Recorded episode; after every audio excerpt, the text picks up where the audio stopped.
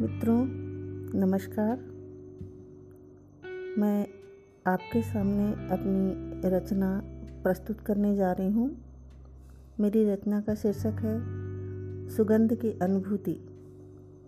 मैं तुम्हें सुगंध की अनुभूति सा जिया हूँ, अनवरत। तुम अदृश्य, तुम अनछुई, हवा के मानिंद मेरे आसपास बहती हुई संग अपने उड़ाती रही मुझे ऊंचाई तर। मैं उड़ता जा रहा हूँ बेखबर। निसंदेह, तुम ही तो मुझमें समाई मेरी प्राणवायु हो। मैं अवश्य हूँ सदा से ही किसी जीव मात्र की तरह। तुम पर ही आश्रित पूरी तरह यूँ कि मेरा माने कुछ भी नहीं। मैं सर्वथा निरर्थक, केवल तुम ही तुम हो। सपन और ख्याल सा, बुना कोई जाल सा। इस जाल में उलझा हुआ मैं, हो सकूँ आज़ाद इस जाल से। ऐसी कोई सूरत नज़र नहीं आती। जानता हूँ मैं, मारा जाऊँगा किसी नादान परिंदे की तरह ऊंचाई पर। पर ये सोच भी मुझे तेरे संग उड़ने से रोक नहीं पाती और ना ही इस जाल से छूटने के लिए उकसाती है। किंतु मैं तुम्हें सुगंध की अनुभूति सा जिया हूँ, और मेरा अंत भी होगा एक सुगंध की किसी नए सुगंध में परिणति की तरह किसी ऊंचाई पर। धन्यवाद मित्रों, अपनी कीमती राय अवश्य दें मेरी रचना पर। आपका बहुत बहुत शुक्रिया।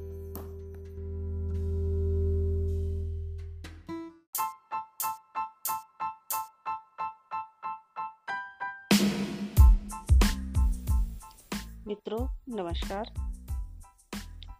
मेरी आज की रचना स्त्री और स्त्री के व्यक्तित्व पर आधारित है। रचना का शीर्षक है, शोध ग्रंथ का एक विषय। युग युग से इतिहास के पन्नों पर शोध ग्रंथ का एक विषय है नारी।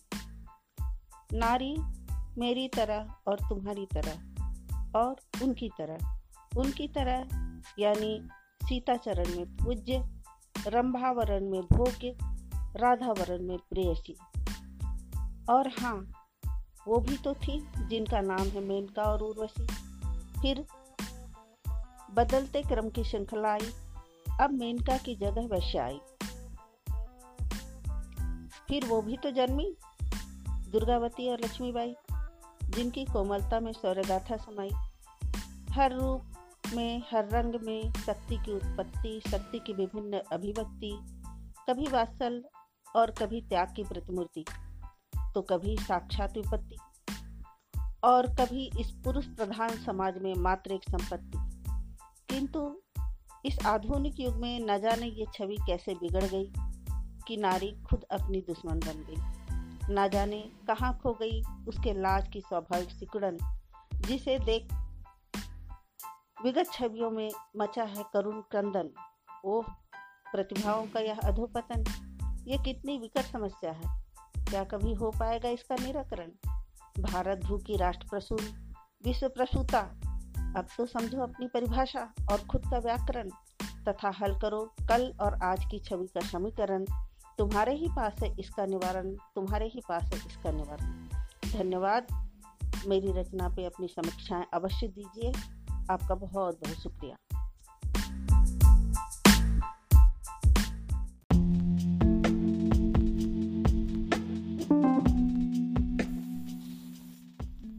मित्रों, नमस्कार। आज मैं जिस रचना आपके सामने प्रस्तुत करने जा रही हूँ, उसका शीर्षक है आशा। तुम आओगे इन काली अलकों के सपने सच करने तुम आओगे? इस सूने जीवन में मधमास भरने। रात गए मैं, राह निहारू, राह देखते, बाट जोहते। ओ निर्मोही एक एक पल के कितने जुग बनते। क्या जानो तुम? स्वाति न बरसी तेरे बिना।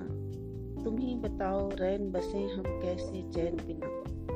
ना आते, ना आस बंधाते, मन की ना तुम प्रीत जगाते। अलग जगह से याद सताती, नींद नहीं आँखों को आती। लोग पलक न झपके रात गई, रवि किरणें ले आए। ओ निर्मोही जलते मन में तुम प्रेम सुधा जल सींच न पाए। पागल मन धीरज को कहता है धीरज धरने, तुम आओगे इन काली अल्पों के सपने सच करने। धन्यवाद। मेरी रचना पर अपना प्रतिसाद अवश्य दें। आपका बहुत बहुत शुक्रिया।